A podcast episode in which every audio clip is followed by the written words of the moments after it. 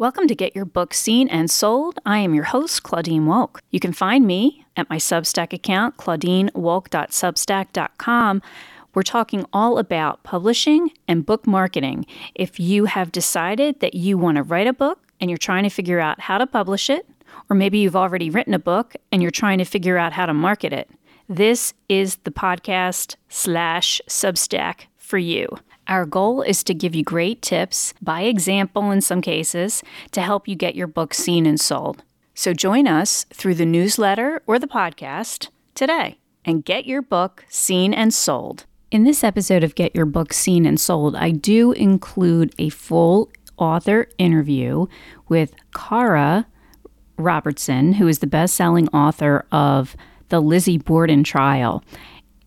I include the whole interview because I think it's interesting, but also because there are a lot of great inspirations in the way she wrote this story. And she did get traditionally published, which she talks a little bit about in the interview. And she admits that she was very lucky to be traditionally published and they did a lot of the work for her. You know some of the things that we talk about on the podcast and in the newsletter is that if you're self-published there's so much that you have to do yourself. You have to do the interior design or hire somebody to do it of the book. You have to hire someone to design the cover and the back cover and get everything all your files in the right format for both a hardcover book or a print on demand book and an ebook. And she didn't have to do any of that. Um, she talked about this nonfiction book and the amount of research she had to do. Hopefully, you'll like my questions on that front if it's something that applies to you. The other interesting thing is that uh, Cara, and I keep, I, forgive me, I'm a Philly girl, so I'm mispronouncing her name as Cara, but it is Cara.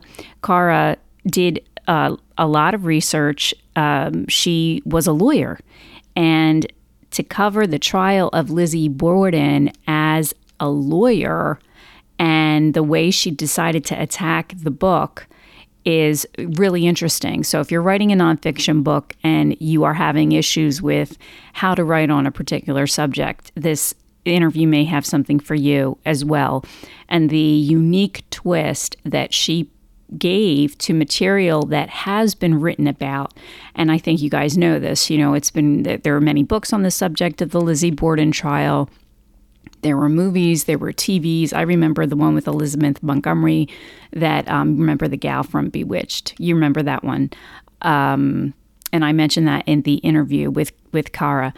And she she did something pretty unique which which she always want to do. If you're writing a book and it's a nonfiction book, you want to give it a unique spin. And the fact that she was an expert on the subject only made it more interesting. The other part of the uh, interview that I thought was interesting was just the amount of time that it took her um, to write this and to put it together, and that she's already on to her next subject. And it will be um, a second book coming out. Hopefully, she'll she'll allow us to do the interview. The other thing I wanted to mention too, from the from the side of marketing, is that uh, you know I don't know Cara. I I literally, literally, I loved her book and I loved the subject and I reached out. So, from a marketing standpoint, when you're pitching your book, you know you got to ask and it never hurts to ask and you you're not you're not going to get a yes all the time but you will never know unless you ask and one of my techniques and you're welcome to use this too is that when i'm trying to interview an author and I send a pitch, an email pitch. I put right in the subject line that it's an interview opportunity, and in the in the body of the email, I pitch that I'm going to put it on three different platforms because you know I have the Stories and Strategies podcast and the Get Your Book Seen and Sold podcast, and I also um, record as a contributor for a New Jersey radio station, and that's that's often a something that looks attractive to a potential interviewee. And the other thing that I do is I add some questions that I plan to ask because I want the author to know that I put some thought into what I want to interview them about, and and that seems to usually get um, a great reaction. So, anyway, enjoy the interview, and I hope that you pick up some of these nuggets as that I just mentioned as as it goes along. I know it's a long one, but hopefully, it's a worthwhile one. And I look forward to uh, having you sign up for the newsletter and um, start writing some things in the comments. I'd love to hear from you and and to, to know if the material that I'm providing is useful to you. So enjoy the interview. Cara Robertson is an author who began researching the Borden case as a Harvard undergrad in 1990. She holds a PhD from Oxford University and a JD from Stanford Law School. She clerked at the Supreme Court of the United States, served as a legal advisor to the International Criminal Tribunal for the former Yugoslavia at The Hague, and has written for various publications. Her scholarship has been supported by the National Endowment for the Humanities and the National Humanities Center, of which she is a trustee. The Trial of Lizzie Borden is her first book. Welcome, Cara. Thanks for having me. I loved your book. Oh, thank you. I loved it, and that's it's a favorite subject of mine. I'm really excited that you were that you were willing to do this with me. Thank you. Yeah, well, I'm always curious to hear people's um, Lizzie Borden, you know, stories. Oh, like, nice. How, what, what's the what's the gateway? Okay, okay, good. For... All right, well, let's talk about that because that's kind of my first question. Why did you think people would be interested in it, and and why were you so intrigued? Well, it's it's sort of the er American true crime story. You know, it's well, one that one that everyone's heard of in some form. You know, even if they don't really know the details. Exactly. Exactly. And, and there's something you know there's something almost mythic about it you know about these people in this in this house you know where the murders took place. Yes. and uh, it has a kind of um, you know locked room mystery quality to it. You know there are limited number of suspects and and a very strict timetable and you know the sense of these sort of seething resentments underneath a placid surface like all those all those aspects of it. Um, and then it results in something that you know becomes called the trial of the century. I mean there are many trials that that come to get that name but it's definitely one of them. You know, it, it happens at the during the heyday of yellow journalism, uh, and as you can tell from the way that I treated it in the book, that that you know many many journalists are dispatched to cover the story, and it's it's front page news, and so there's a, a, a spectacle to it. I mean, it's an interesting trial in and of itself, but then the way that it gets consumed around the country and to a lesser extent around the world is pretty fascinating. Yeah, it sure is.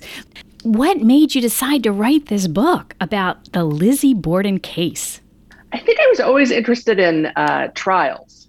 You know that that um, my uh, dad's side of the family are lawyers, and I think so. It was sort of overdetermined that I'd I'd end up as one too. And and the the idea of a trial where these where these competing stories are decided uh, by a group of people who are you know representing the community at large that just seemed very interesting to me and then of course you know lizzie the lizzie borden trial itself is this great unsolved case because you know spoiler alert it ends in acquittal you know there's really no resolution to it she's popularly convicted by rhyme but we don't actually know what happened the combination of the mystery plus the fact that it is this great public trial that seems to be about more than the fate of the individual defendant. I think that that's that that was the real hook for me. And you were interested in it as an undergrad. That's right. I was looking around for something to write a senior thesis on, and it uh, you know it happens at such an interesting time in American history. This uh, the, the Gilded Age, which which now has great resonance for us because it's a, a time of great inequality and uh, concern about immigration. Um, but it is also a time of uh, uh, of industrialization, of urbanization. They're just big themes in American history, uh, st- changes in the status of women. And all of that just seems very interesting as the backdrop. But of course, you know, it's the story that it's the story that draws you in. Yeah, and for anyone who doesn't know the story, can you give kind of a general background of the story without uh, giving anything away? having just done the spoiler. Exactly. right? Exactly. right.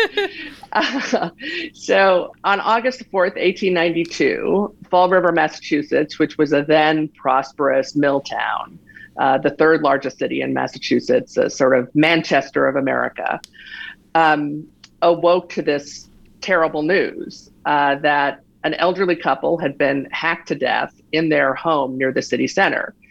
Um, the two victims were uh, Andrew Borden, who was a very well known uh, businessman, a successful real estate um, owner, um, someone who had been descended from a very prominent family, but actually was really a self made man, and his second wife, Abby. Um, Andrew was found on a sitting room sofa by his daughter, Lizzie.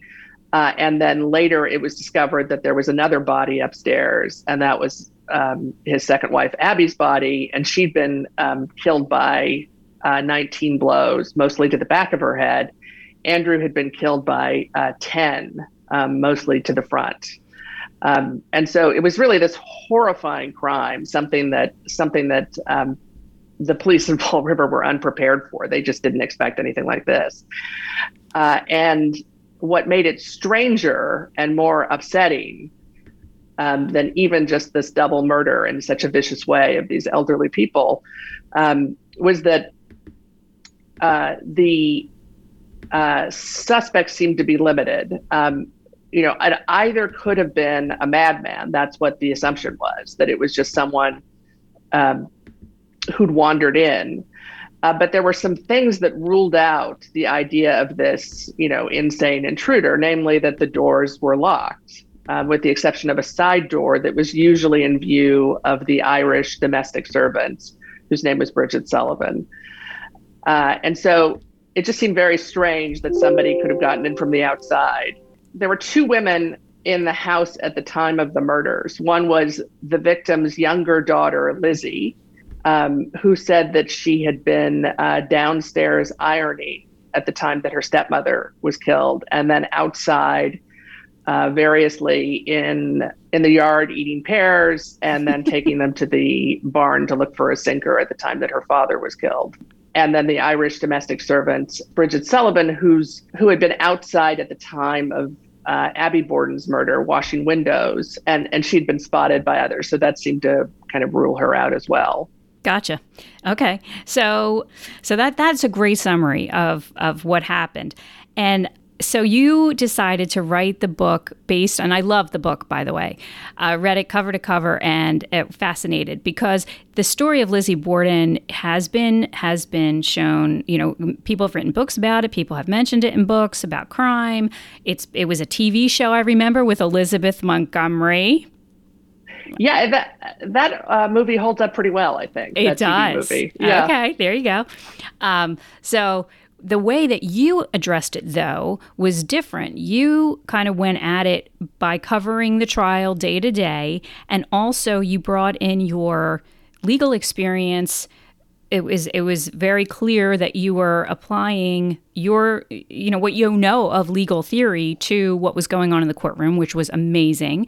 And also kind of like a police procedural you, you go through exactly kind of what happened hour to hour day to day and then that kind of came up in the in the trial again and as you covered it. But then you also used actual reporting from uh, maybe three different reporters i think two men and a woman Yes. So, what gave you that idea? Well, I'm a lawyer, so I'm quite happy to to read transcripts of uh, legal proceedings and find them lively. But to con- convey a sense of of how actually, uh, you know, the case unfolded, you know, in in the audience, um, I felt like I needed um, I needed some contemporary voices who were actually present in the room, uh, and they give a lot of what you might you know you might call like color commentary. Right. Um, they pay as much attention to the to the audience and the and the functionaries of the courtroom as as they do to the you know say the main the main participants, the lawyers or the or the defendant, uh, and they're so they're able also to to track the reactions of people depending on different you know presentations by the lawyers and also the you know specifically the reactions of the defendant and that becomes very important because so much of the case seems to hinge on, you know, what version of Lizzie Borden do you think is true? Like, what do you think is accurate? She's she's someone who's a bit of a cipher. You know, that she's someone who's in fact called by an unsympathetic reporter uh, the Sphinx of coolness. you know, this this sort of unknowable person, and right. and she does have this remarkable self possession. And for some, that that's a sign of ladylike bearing, a kind of inborn dignity that that sh- that act- absolutely shows her innocence.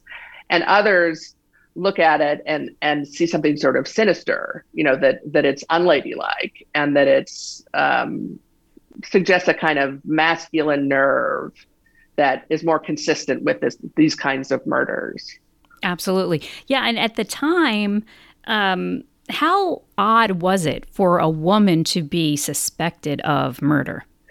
It's unusual, particularly for this kind of murder. I mean, this is a very violent murder, like up close and personal violent murder. And so that seems very male coded. I mean, different kinds of murders had different, or different kinds of crimes were gendered. You know, there was a there was a famous case um, just before this, you know, in the late 1880s, of a woman who had poisoned many members of her family for insurance money. Um, she was called the, you know, Borgia of Boston or the Borgia of Somerville, uh, and uh, she also had male accomplices. So it wasn't it wasn't so much that it was impossible to conceive of um, a female murderer. It's just that the idea of the sort of female murderer you would have didn't match up with Lizzie Borden, at I least see. as presented in the courtroom. So it's it's the mismatch between the murderer and the murders, or the accused person and the murders, the brutality of the murders and the ladylike defendant, somebody who, you know, ticks all the boxes of proper middle class womanhood. Yes. Um, that's not someone who you could you can imagine picking up a hatchet or an axe to kill her father and stepmother. Yes, yes, and like many people, I had heard the story of Lizzie Borden. I you you had asked me off air about my um, initiation to the story. And it was um, in college, I had this fantastic professor, and he wanted us to look at a, something in history and to do a current newscast video of reporting. How about that? Yeah. And so and and we had these ones to select from, and I picked the Lizzie Borden, and I was so nervous about it. I remember, and back then, um, I'm aging myself, but back then the video uh, thing was new, and so I had someone recording me, and I I didn't know how I was going to do it, and then you know that that that famous rhyme. I thought I'm going to have fun with this. So I said Lizzie Borden took an axe and gave her father 40 whacks or mother when he saw what she had done, she gave her father 40 what or what however it went. And and I got an A. And um but but at the time I thought, you know what, this is this is a crazy interesting story and I thought that maybe everybody at the time just couldn't imagine a woman having done it. And so they kind of went through the motions of charging her and putting her through a trial, but she really was never going to get convicted. And that was wrong because your book was so well researched and detailed. And I learned from your book uh, that that was just not the case, that the, the policeman really did think she did it. Yeah, it is. It is this interesting tension you know that that she's someone who who just doesn't seem like she fits the type right? They they start out looking for someone um, you know some sort of deranged criminal probably an immigrant. You know they're kind of ra- rounding up the usual suspects at least initially. Um, but then there you know there are just too many things that point towards lizzie borden um, in their view. And they really do believe that she was the killer. Uh, one thing that um, doesn't come out at the trial, though. You know, I do talk about it in the book that um, the prosecution's uh, out, as it were, is that is that you know they really think she's probably crazy, like that that's the only explanation for something this horrible, uh, and so they really want her to be examined um, by a specialist, and they they try to get that that done, um, but the defense uh, doesn't permit it. I mean, understandably, because they they would view that as um, some sort of admission. You know that they that they were going to make some kind of argument about insanity, when in fact their position was just that she didn't do it. She was in the wrong place at the wrong time, or as they would have said, at the right place, you know, in her home, attending to her own household duties, but just at a bad time because some crazy person came in and and uh, killed her father and stepmother. Right, and and and when you did all the research and and because you're a lawyer, you were able to analyze a lot of what was said for the reader and explain you know what's going on here and why they why they needed to talk about this evidence or why they had the jury out of the room at this time. And that i think that added a lot to the story. Um, so thank you thank you for that. And i'm wondering what we how important do you think it is that a lawyer tell this story write this story? Well the a lawyer uh, had to write it in the way that I wrote it. I guess. I guess you know, given that I wanted to focus on the trial, uh, it, it, seemed important to to have um, you know a legal background, and then and then also conversely, because I had a legal background, I thought that's what I had to add to the story. You know, as you say, this is a story that you know it's well known, it's been told many times, uh, but the focus is has been on the murders alone uh, and then, but to tell that story well, and some of the books are excellent, uh, they need to come up with this kind of theory of Lizzie Borden, you know, decide who she is. Um, and, that means not presenting the evidence in a necessarily neutral or um, multi-layered way, kind of presenting it in a way that that fits with the theory. And I, I think there's something you know, speaking as a reader too, that's unsatisfying about that. As as caught up as you could be in those kinds of tellings, you you sort of know the author has has stacked the deck a, a bit. And so what I wanted to do was was present it um, in as open a way as possible, so that so that the reader can come to, you know, his or her own uh, opinion. I think you succeeded in that, Cara, because there and you also manage to to add the tension. I mean, even though we know how it ends up, there's still tension in the book and how you and uh, while you're reading, you're thinking, "Oh no, this is going to come out and she's going to be done," or "Oh, oh my gosh, you know." We, we, we don't want that to come out, or maybe they should bring this in, like all of those things. Yeah, you realize that you know it's not it wasn't obvious that it was going to end up this way you know that that there are that there are really things that point in in one direction or another and you can easily imagine a different outcome Absolutely. So, I, and one of the things you also managed to document the world for women as it stood in 1892. Um, that women, and I didn't know this. This was so interesting to me. You wrote that women had worked in factories and they they kind of were making some of their own money, and then all of a sudden they were kind of ousted out of those roles um, and you said there might have been a couple of reasons for that, maybe the the surge of immigrant labor, but also more restrictive attitudes about the place of women. And I'm quoting you there. Um, and I'm wondering, does one have anything to do with the other? In other words, was it expedient yeah. to have that opinion?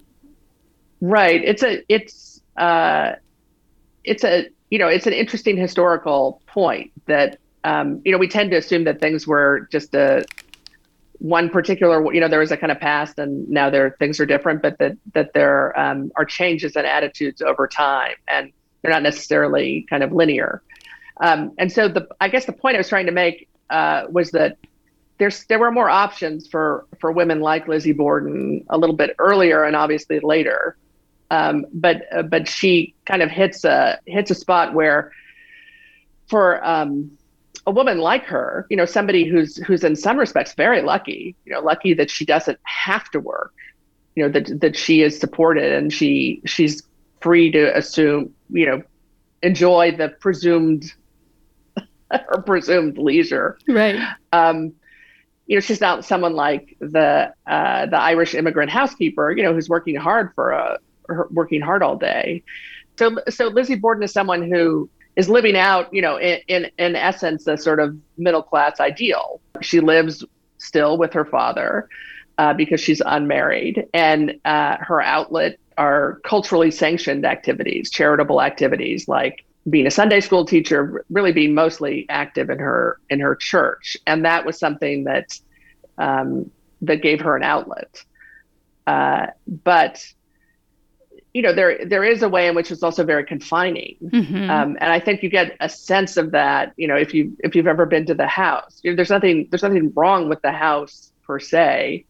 Um, and again compared to how she could be living you know how how what her living conditions could be like right. she's she's um, materially uh, pretty comfortable.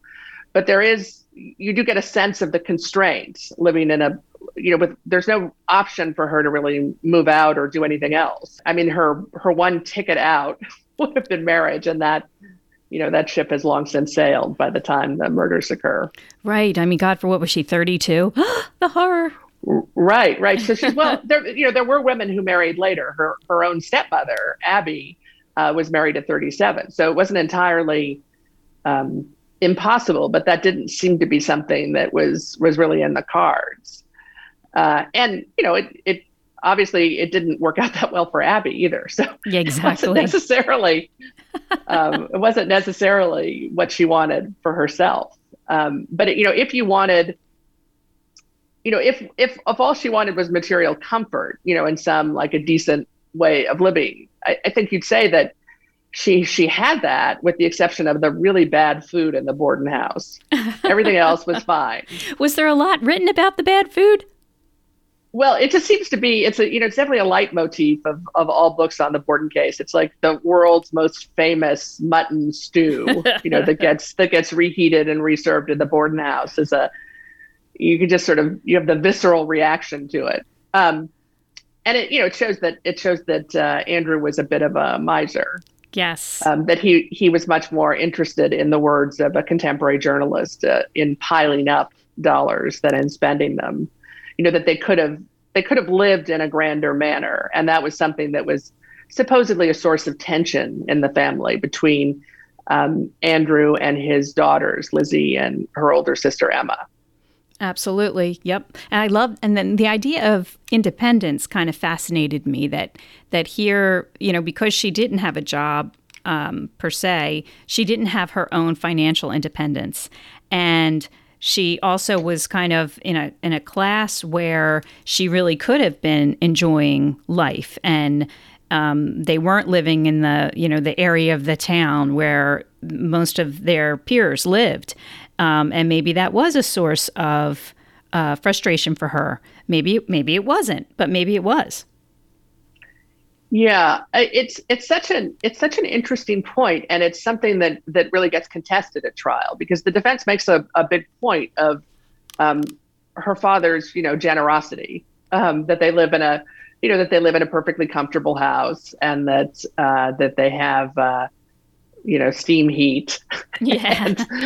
And, and uh, she has pin money um, and so that she's able to um, you know spend on on uh, dresses and things that she might want for herself.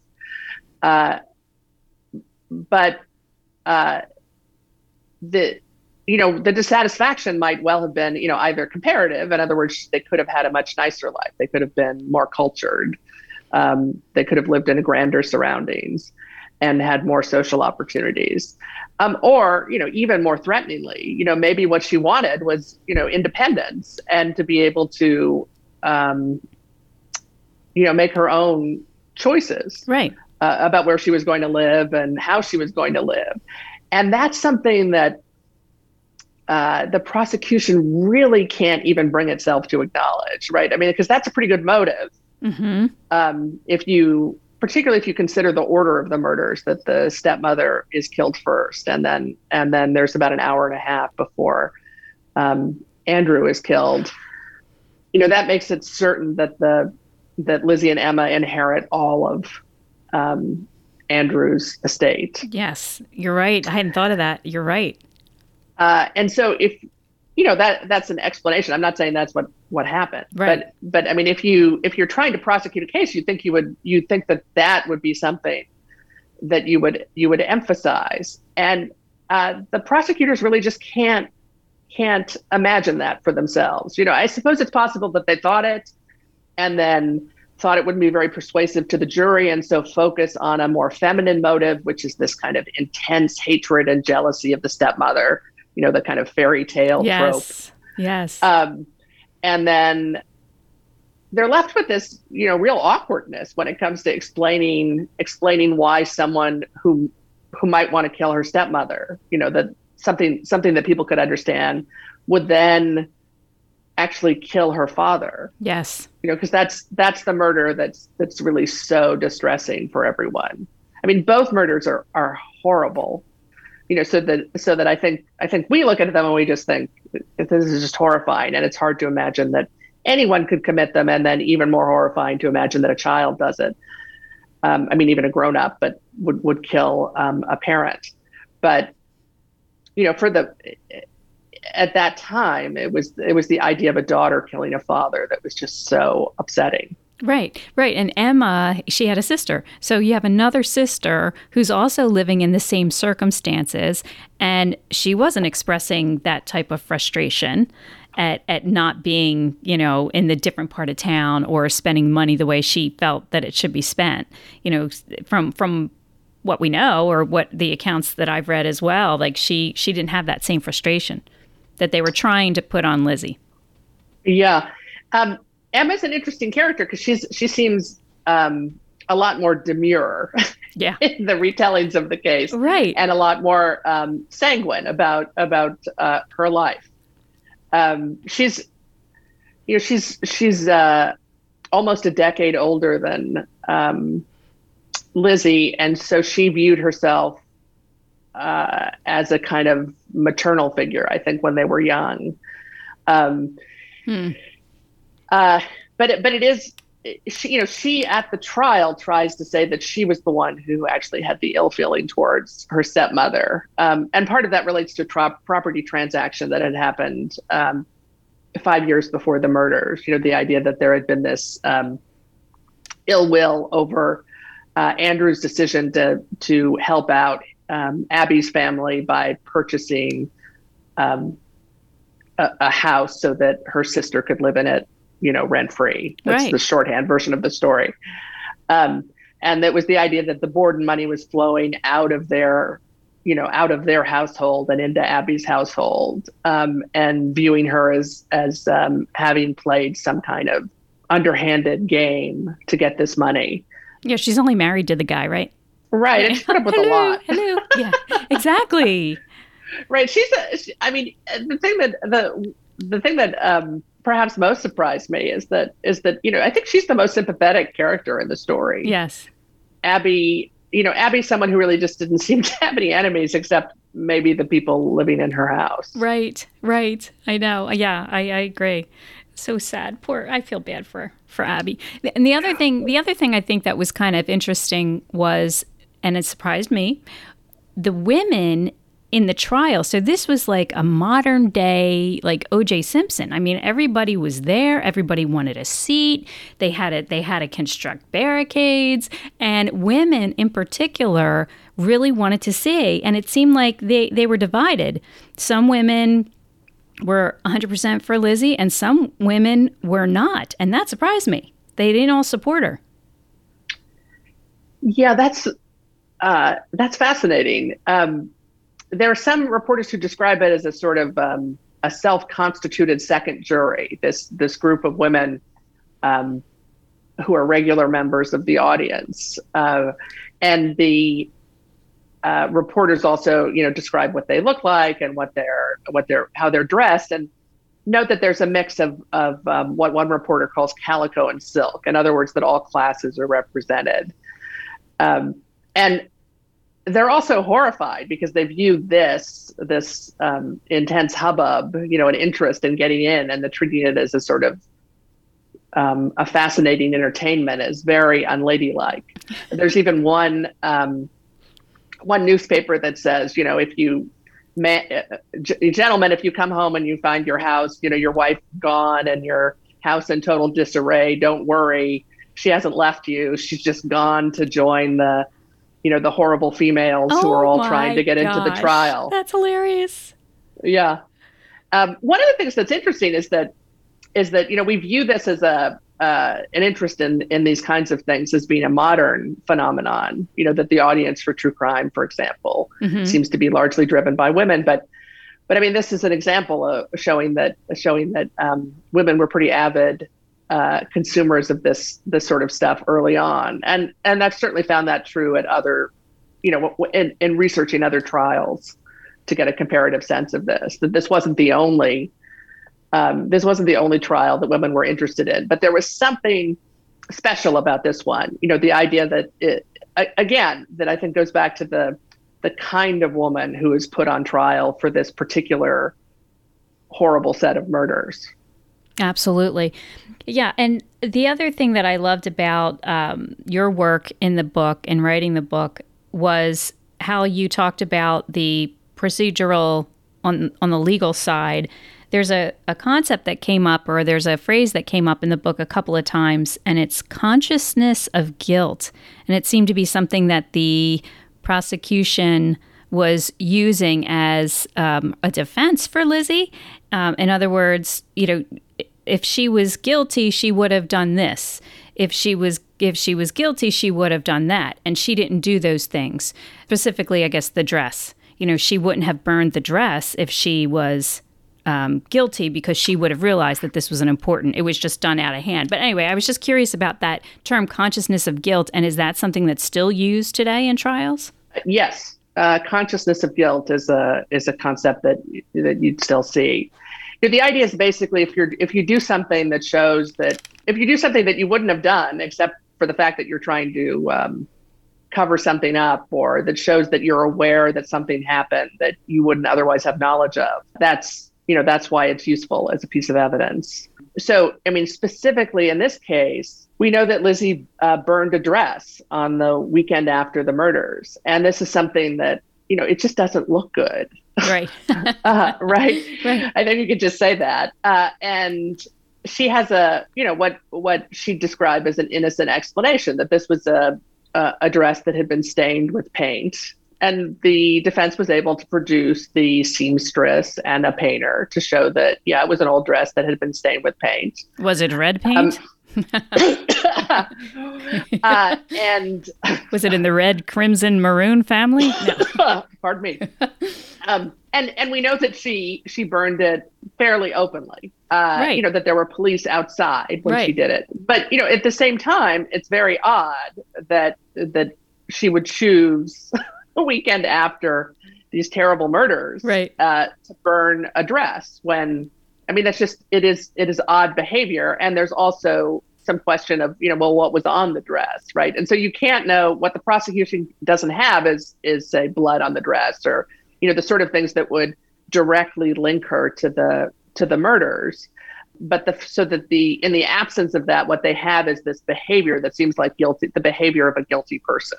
Yes, absolutely. Okay, so with that in mind, do you think that the forensic science that we have today do you think it would have solved the crime based on what you know? Number one. And number two, is there any way that today's forensic science can be applied to any of the evidence that's remaining in the Borden case? uh, well, you know, they did a. There was a sort of CSI Fall River quality. Yeah. Not a, not a more more comedy than than um, than drama. They didn't do a great job. You know, what what's striking about reading the accounts is how many people just were walking through the crime scene mm-hmm. um, and describing what was there. Uh, so you know that's a that's a pretty clear violation of, of what would be modern procedure. Though they did things like um, you know they did autopsies of the bodies. Uh, they examined um, the stomachs for poison uh, they, you know, they plotted the the various wounds and tried to find uh, what weapons would have could have um, inflicted those that kind of damage. Uh, they picked up rugs and pieces of uh, pieces of molding and uh, measured the number of bloodstains. So they, you know, they did sort of what they could do within their um, within the limitations of the science at the time. You know, clearly there's more that could be done now, um, but I'm not really sure. Uh, you know, they're they're uh, as I know, they. I'm sorry. Um, as you know, there um, you know there are people who who think that modern forensics would pretty quickly rule her out, right. you know, or or would rule her in, depending on um, what they what they found. But you know, I don't. I just don't think that that's what the case is about, at least for them. I mean, the the reason that it would be different now, I, I think, is less the forensics um, and the fact that we no longer think it's impossible for a woman to commit this kind Yeah. of a crime. Yep. That that's the real limitation. Yes. No, I agree. I agree completely. Um, but it was it, that was something that uh, you mentioned. Other writers, uh, Bill James wrote a book called Popular Crime, another one of my favorites, and he did write about this case. And he- Right. it's he- very. It, you know, he's a great writer. yes, So yes, and he he felt that the blood spatter would have exonerated her immediately. That she was not found with any blood on her, and I don't buy that, Mr. James. Love you, but I don't agree. yeah, I mean, he also has a he also has a theory about probabilities, right? That you you know you add up the you you add up the various probabilities, and it seems um, it doesn't seem possible that it was uh, that it was her. The, the the issue with the blood spatter, I mean, was very much explored at the trial, and the difficulty is that is that you know we really don't know um, how much blood the assailant would have had on him or her. Mhm. Um, and part of it obviously depends on whether or not there was any kind of covering, you know, whether that would have been something like um, they used to call it a gossamer, but you know, like a raincoat or a um, or or indeed a you know a dress of the kind that was burned. Um, but it also depends, you know, when the victims actually died, you know, during the during the assault. In other words, if the they, they have no way of knowing what the first blow or the which was the first blow or the second blow. So if in fact they were killed pretty quickly and the heart stopped pumping, then presumably the person standing, you know, the assailant would have had less blood on, um, right. You know, on the body. So I don't know. I mean, that again, that seemed to be something that you know was interesting to explore because it it um, it also shows the state of science at the time. But um, what was most interesting to me about that is that you know no matter how many medical experts testify that a woman of ordinary strength could have committed that crime you know all that all you need is a, a handle with sufficient leverage you know so that so that that would be either be a hatchet or an axe you know something that was something that was long enough to um, create the force with the swing. Um, no matter how many experts testified that a woman could have done it a woman like lizzie borden could have done it um, the defense just insists that a woman couldn't a woman like lizzie borden couldn't have done it Right. physically. You know it it appears that that there are many people who agreed with that. You know it's just in it just didn't seem possible you know it wasn't about what was what was scientifically or medically possible i mean even though we think well we know that lizzie borden actually used to chop wood yeah, Right. on Right. occasion Yes. uh, so and and certainly that's something that would have not counted in favor of Bridget Sullivan had she had the misfortune to be on trial. You know that I think that people would have thought that you know an Irish immigrant whose duties might well have involved chopping wood or slaughtering animals like would have been capable of doing that. I mean physically, you know Right. whether or not it was proven that she'd have a motive or anything like that, but that that the sort of the physical impossibility wouldn't wouldn't um, have seemed to play into the case in the same way. And that's a, that's a very um, uh, that's a that's a lens that you know comes from a very specific idea of what a, a, an upper middle class woman like Lizzie Borden might be capable of. and that was something i'm so glad you brought that up because that was something that i was thinking as i was reading your book oh by the way we're speaking with Cara Robertson and her new book the trial of lizzie borden the question of here's the thing if she had the strength to do it that's one thing but would how would how can I put this? To to to make let's say she did it. Let's say she made a plan and this was the plan to do it. How would she know that she could strike an, a hatchet with enough force to to crack a skull or to kill somebody in order to to go through with it? You know what i mean? Like you, you would think that she would have had to know that she could how in the world could she you know even guess that she could do that but maybe she wasn't thinking maybe it was more passion Right. if she did it Right. That the you know that's essentially the prosecution argument that that she you know that that the number of blows there's something there's something kind of feminine about it almost Yes. right that they, these aren't that you know a man would have just made a quick job of it right. you know one or two blows get the job done and that there's something um, the prosecutor even talks about some of the some of the strikes being of a vacillating and feminine nature mm-hmm. you know that there's something that, that there's a frenzy to it right um, and, and that that the explanation for that is you know just this this uh, horrible hatred and jealousy of the stepmother. You know, I mean, that's what that's where the argument is focused on this particular point.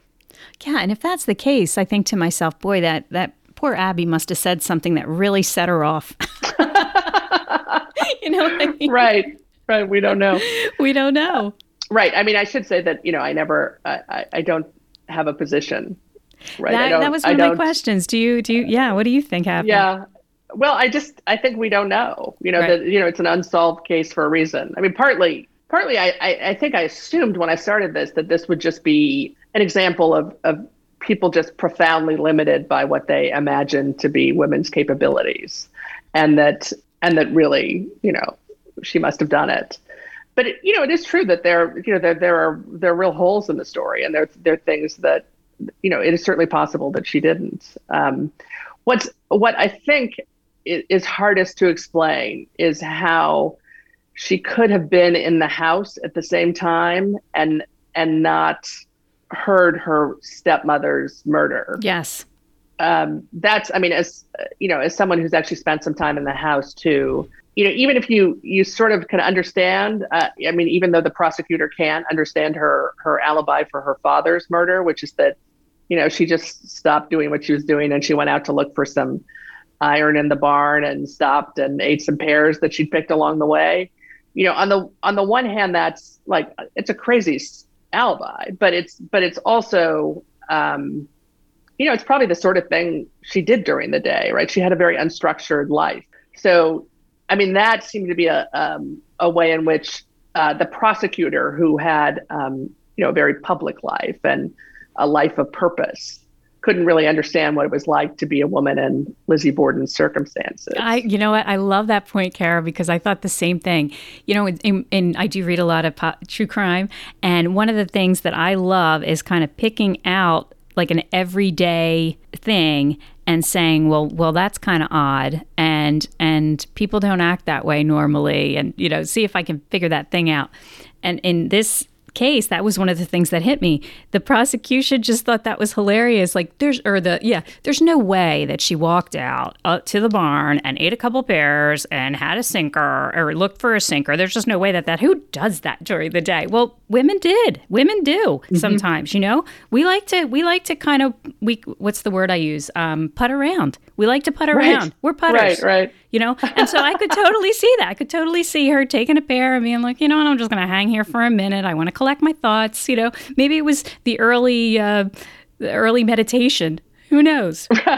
it was it was uh, Lizzie Borden's mindfulness ritual. Yes, yes, and the prosecutor just could not believe it. He was like, "No way!" You know, it's just so funny. Yeah, people are people. Uh, right. I mean, that's the. I think that that is is part of why I um, really wanted to leave this uh, as open for the reader mm-hmm. um, as possible because they're just you know it's not a neat story. I think that t- the the the thing about trials is that you know every, everything tries um, uh, that the lawyers try to wrap things up. You know, at least the prosecution usually does to try to tell a consistent story. And things are you know things are often complicated and not quite so neat. Um, the defense had the um, you know the great advantage in this case of of just saying, look, it's not our job to tell you what happened. We're just telling you that this particular thing didn't happen.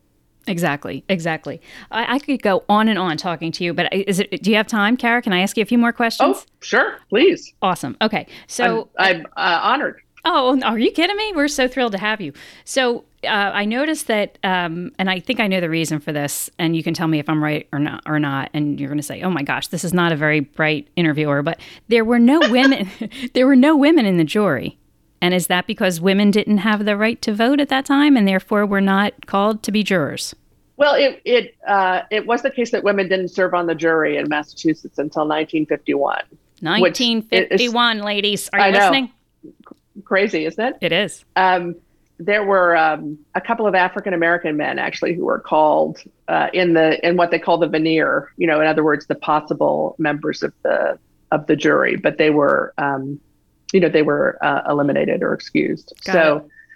Uh, yeah, it was always going to be, you know, a jury of men, and that's why uh, the audience members, you know, the, the women in the audience are this kind of second, you know, jury who possibly ah um, have a different perspective. I mean, it should be noted that they're a lot less sympathetic to Lizzie Borden yes. than the actual jurors. Yep. Yeah, and I wonder where that anger kind of came from. Where they, yeah, why they thought she did it? Obviously, if they were angry. Yeah, I mean, some of them were, you know, they were just fascinated, or they were, you know, they were interested in in in going to what was, um, after all, the most interesting um, spectacle they they were likely to see. You know, sort of like um, the World's Fair in Chicago that you know opened the same year. Um, that it, it you know it was it was a happening, and so people wanted to go. But there were, um, I, I, think there was a sentiment uh, uh, about someone um, violating the codes, right? That that um, seemed maybe upsetting to those particular women. I mean, the you know the crime again the crime is very upsetting. So it's not surprising that if you think that the right person is on trial, that you know you'd want that person convicted. Yep. Um, but I think that there were um, there were more men in the audience swayed by the appearance of Lizzie Borden. I mean, in all senses. Not that she was terribly glamorous. In fact, that's something that that um, the female reporter that I I talk about, or, or, or whose words I use the most, Elizabeth Jordan takes great care to debunk that she's actually quite, you know, ordinary, but that there are touches of about her, you know, that are very feminine, like her her efforts to to recurl her hair perfectly, right ah. between you know when, when there's a recess that she always comes back with a with one perfect you know curl that that uh, she dresses well that she's mm-hmm. incredibly neat in appearance that you know all these things that are that are um, signifiers of of a class you know that shows that she's what would have been called a lady. Right. Interesting. The the feminine the femininity. Wow. But that but and that had you know jurors thinking well maybe she didn't do it because she's feminine? Well, I'm not sure it was, you know, it's quite that reductive, but they're, but they're again, you know, they're struck with this, this woman in the courtroom who just doesn't look at all like the kind of person that they would expect to have committed such brutal crimes. You right. know, and they, you know, they're actually, you know, they're subjected. They see the skulls. You know, yeah, they, exactly. They, see, they have they have these horrifying pictures. They have they have exhibits that show how much blood there was all around. And and so then they, you know, they look at this woman, this veiled woman with a fan who's sitting in front of them, and it's just it is a bit hard to to put the two together, regardless of of the circumstantial evidence against her. I get it. Yep, Ted Bundy. But whatever. Um, no, I get it. No, I. no, I under, yeah, I think you're absolutely right. So you, the research that you did, and I wanted to mention as well that the writing is sublime. Uh, very well written. Oh, thank you. Wonderfully written, easy to read too, but wonderfully well written. And um, you must have done an amazing amount of research.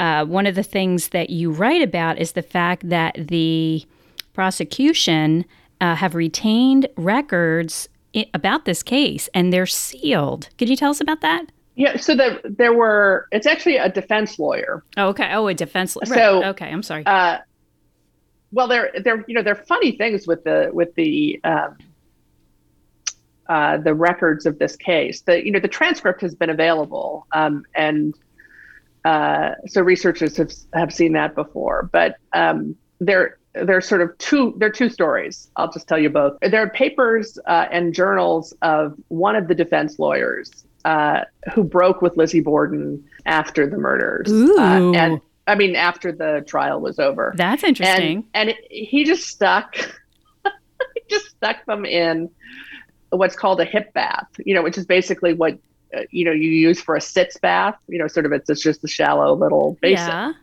um, and stuck them in his uh, attic. And then, you know, in in kind of cranky Yankee style, the the attic, more stuff was added to the attic, and then eventually it was cleaned out. and uh, the papers came into the possession of the Fall River Historical Society. So that, I mean, it's just an odd, um, an odd story of you know research happenstance that that they eventually um, became available, and then the the more um, infuriating story, I think, for a researcher is that Lizzie Borden's lead defense lawyer, who is the you know the big trial lawyer, former governor of Massachusetts, who was called in by the local lawyer to help defend Lizzie Borden. He, you know, he had a long career, um, but in 1896, so three years after the murders, he just sort of dropped dead unexpectedly. Wow.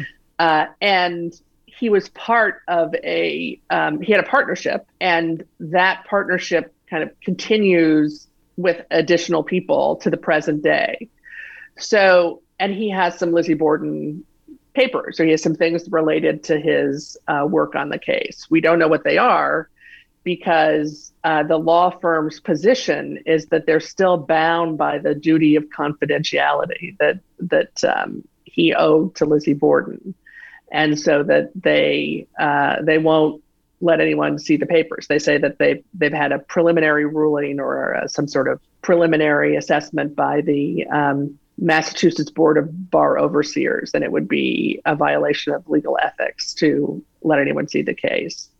But we do know, I mean, the the papers, but they, you know, we do know that they preserved them. Ah. Um, and so it's a very, it's an odd situation. You know, I asked the managing partner at the time, um, you know, if if your position is that you can't ever disclose them or even describe them, then why preserve them? Right. Um, and uh, he said, you know, he said his, that it would be abhorrent to destroy them. You know, in other words, acknowledging that they they have historical significance, that they relate to this, you know, important trial of the late 19th century. Um, and so they're just sort of being preserved, locked away, and we don't know what's what's in them. Did he read them? Oh yeah, yeah, he's read them. Um, but you know, of course, he's he's he believes he's bound by this um, duty as well. Right. I mean, what I, I have, um, I mean, I'll, I'll, spare you the long the long story of it, but but uh, you know, I have a fairly pretty good idea of what's in there, and and I I know there's nothing that's a you know smoking gun. You know, we'd love to. I'd love to know if there, you know, if there was something definitive one way or the other. But I do think that there would be material that would be quite interesting because it would give us a perspective on what the um, that trial lawyer was actually thinking about the the quality of the evidence against Lizzie Borden. I mean, we we do know, I think, quite confidently that he genuinely believed that she was innocent at the time. You know, based on he he insisted on talking with her for for some period of time before he agreed to take the case, and and he um, announced to his um, future colleagues that you know, of course, she's innocent. Uh, and I and I think we we can take him at his at his word then that that's what his belief was. You know, and he assumes this kind of paternal role with her that's done very deliberately. You know, and it's quite it's it's um, you know I think it's it's supposed to call to mind the fact that she does not have a father to protect her anymore. You know, in the courtroom, which is which you know, it's a bit rich if she, of course, did kill him. Right, but, right, exactly. But it's something that that um, again conforms to the ideal that you know that that, that here's this helpless woman who's being defended by uh, these men who are vindicating her honor because she doesn't have you know another male relative to to stand in um, to stand in public for her. That's right. It's like the, the, the orphans complaining that they have no parents, but they killed their parents, right? right. That I, and I think that I think there's someone famously, I think, you know, Andrew Woollcott or something called a called her a self-made orphan. Right. Right. Right. It's so true. So, yeah. but the the the papers are from the defense lawyer who broke from her? The papers that, yeah, the papers that we have. Okay. Um, and the, the, those are in possession of the Fall River Historical Society, and they've they've published some of it um, just recently from from the um, lawyers' journals, and they're mostly clippings, and then also notes about witnesses that they followed up. Gotcha. On, um, so they you know they're interesting, but they're you know they're not something that proves anything you know, either way. Yep. And you didn't stop there, Cara, in terms of the story. You did go on to describe a little bit of what happened to Lizzie in her life after the trial. I don't know if you want to leave that for the reader or if you want to speak to that at all. I'm happy to. I'm happy to talk about it. It's it's whether you whether you think it's a too much of a spoiler. I mean, I think it's an interesting piece of the story. You know, we we know that you know there's this incredibly by by 19th century standards, there's this incredibly long trial. You know, it lasts it lasts over two weeks. Uh, the closing arguments alone last over you know last a day and a half. Uh, and the assumption is this is something that it might take a while for the jurors to consider. But in fact, you know, they're unanimous on the first ballot, and and they they just sit in there for a while longer so that so that it looks like they've been very deliberative and to show respect for the prosecutor you know and they come in and they announce that um, lizzie borden is not guilty the courtroom erupts uh, people outside the courtroom you know erupt they're you know extras of newspapers and uh, lizzie borden returns home to fall river you know where she you know, in a way that perhaps anticipates O.J. Simpson, says that she, you know, she and her sister will be looking for the for the actual murderer. You know, they won't rest. And the assumption is that she's just going to go return to her normal life and kind of live it down, try to live down the notoriety. And instead, you know, she lives it up a little bit. Mm-hmm. She and her sister move to the a sort of McMansion in the Hill District, which is the elite residential district in Fall River, the place that that apparently she had always wanted to live. And she does some traveling. She goes to the theater in Boston. She does some things that are, you know, kind of inconsistent with her prior image. And she finds herself pretty quickly frozen out of the church that had formed the bedrock of her support during the trial. She and her sister, you know, she she goes to the church and the pews are empty around her, you know, so she gets the message pretty quickly. And so, you know, there is a sense in which there's a kind of tribal judgment. You know, in other words, that the, that these people are people who will who support her against outsiders when she's accused of this horrible thing that kind right. of puts them all in disrepute. But then they exact their own kind of punishment. You know, whether it's because that they've simply you know brought the town and she's brought the town into disrepute, or or because they think, well, maybe she actually did do it. She, you know, she endures a certain kind of ostracism. But it's also true that that uh, you know she doesn't seem to be that distressed by it. I mean, we don't we don't know for sure. You know, we know we, but but we know that she continues to live in Fall River for the remainder of her life, and, and that I think that shows something about her. You know, that that's that again. You know, you can read it in more than one ways, but it does show her nerve, mm-hmm. um, and also maybe the her provincialism, right? That that she sort of can't imagine anything better or different, right? That that's where she she wanted to be. Yep. Um, and so that's where she remains.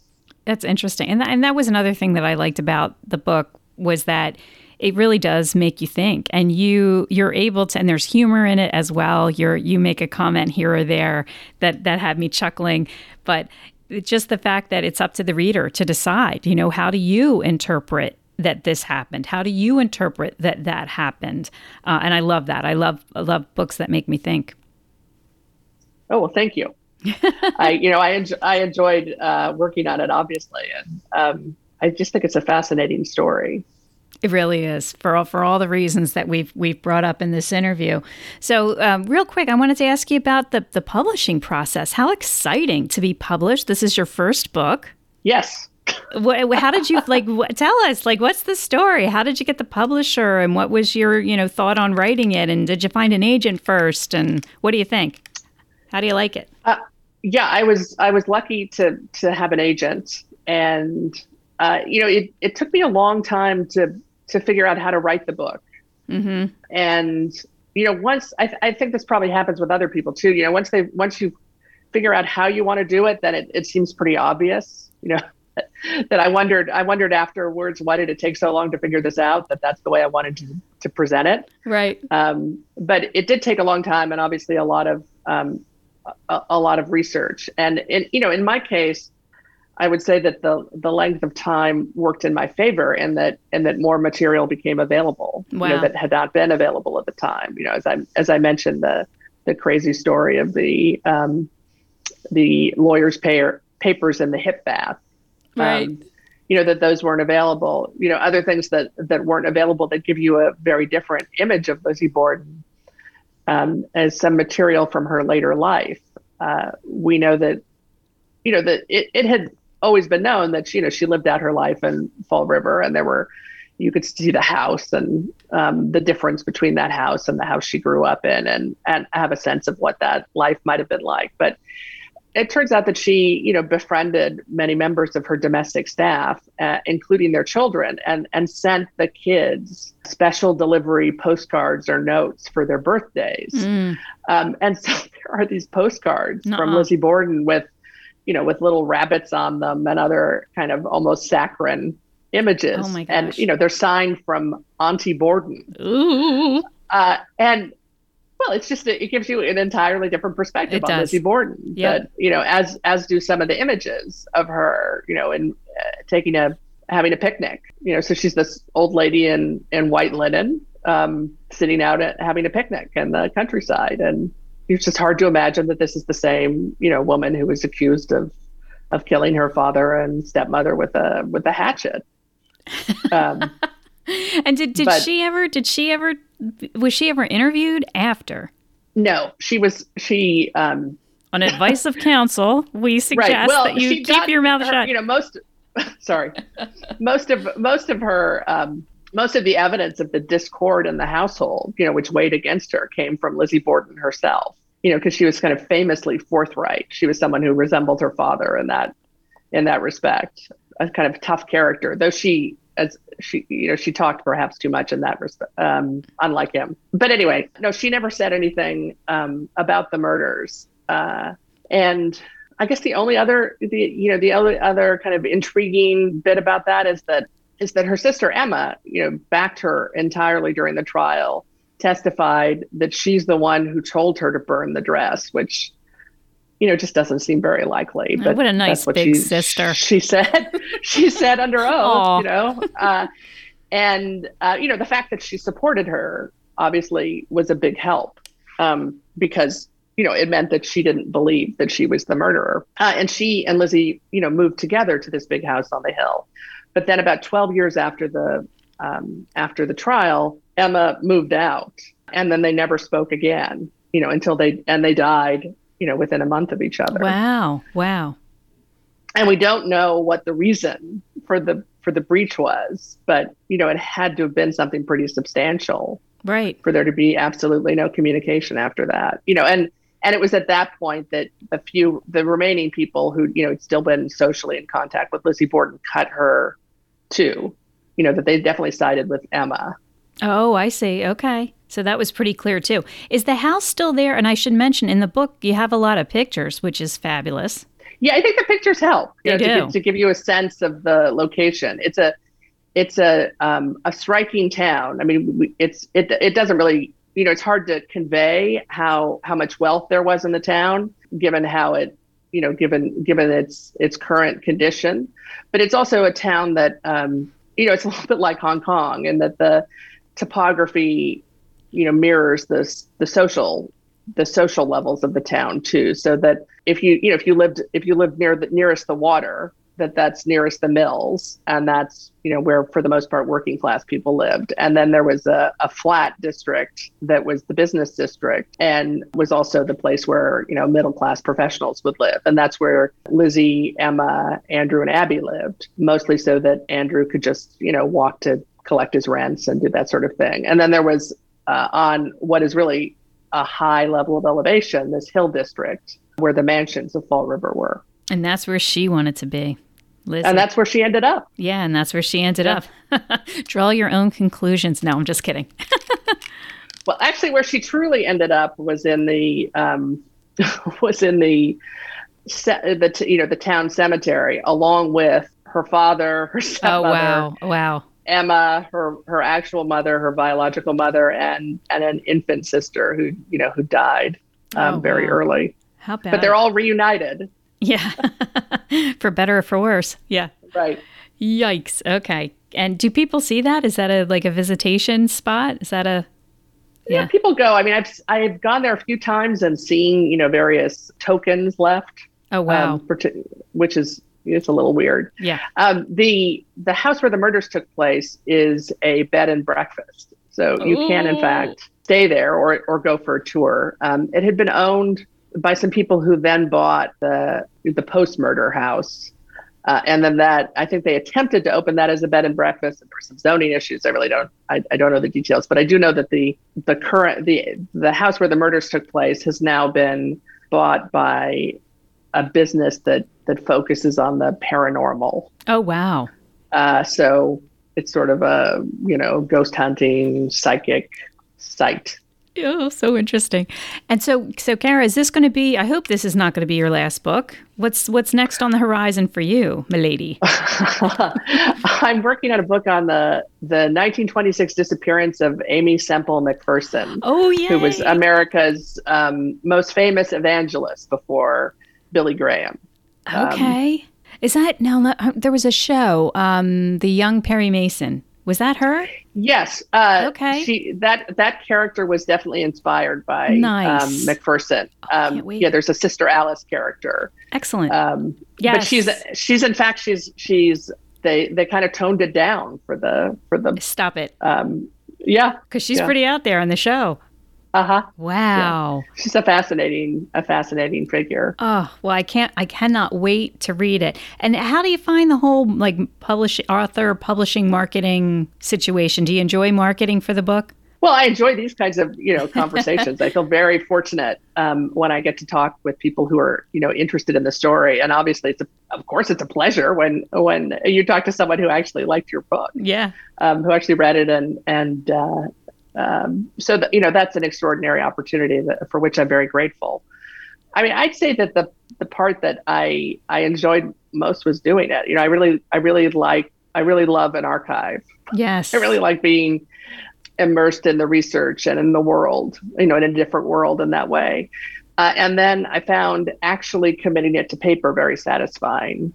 Sometimes really difficult, but also extremely satisfying. And so that's the part that's been the best. As much as I've enjoyed, as I said, being able to talk about it with people who are interested. Absolutely.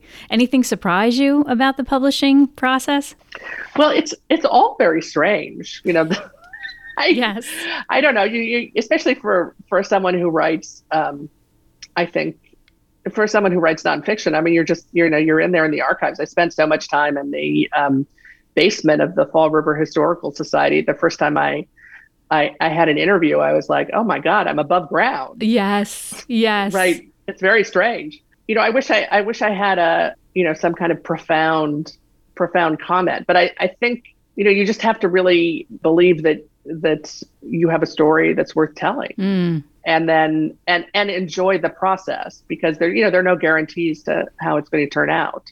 Right. You're right. Um, That's such great advice. Enjoy the process. No, seriously. and, and my my listeners would kill me if I did not ask you the time frame. How long did it take you from, you know, conception to research to actually finishing your manuscript? Oh, well, I don't want to horrify your readers because I, you know, it because it took forever, uh, or it, you know, it often felt like forever. You know, this is a this was a story that that uh, you know, as we said at the outset, that that um, I first was interested in when I was in college, uh, and so I picked it up and put it down at various times because I was interested in different aspects of it.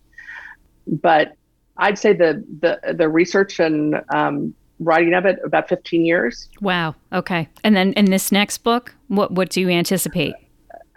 I'm hoping for I'm hoping for more like five. there you go. There you go. That's awesome.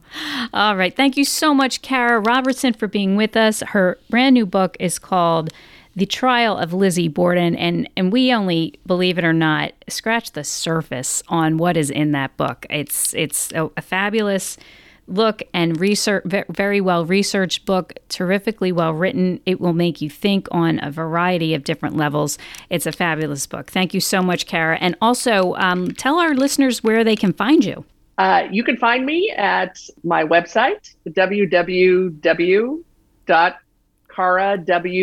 www.carawrobertson.com Very good. And I'll put that in the show notes for anybody who would like to check it out.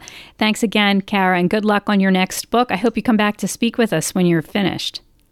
Oh, thank you. I've been I'd be thrilled. This has really been a pleasure. Thank you, Cara. You've been listening to Get Your Book Seen and Sold with Claudine Wolk. My Substack account, claudinewolk.substack.com. Sign up for my newsletter today.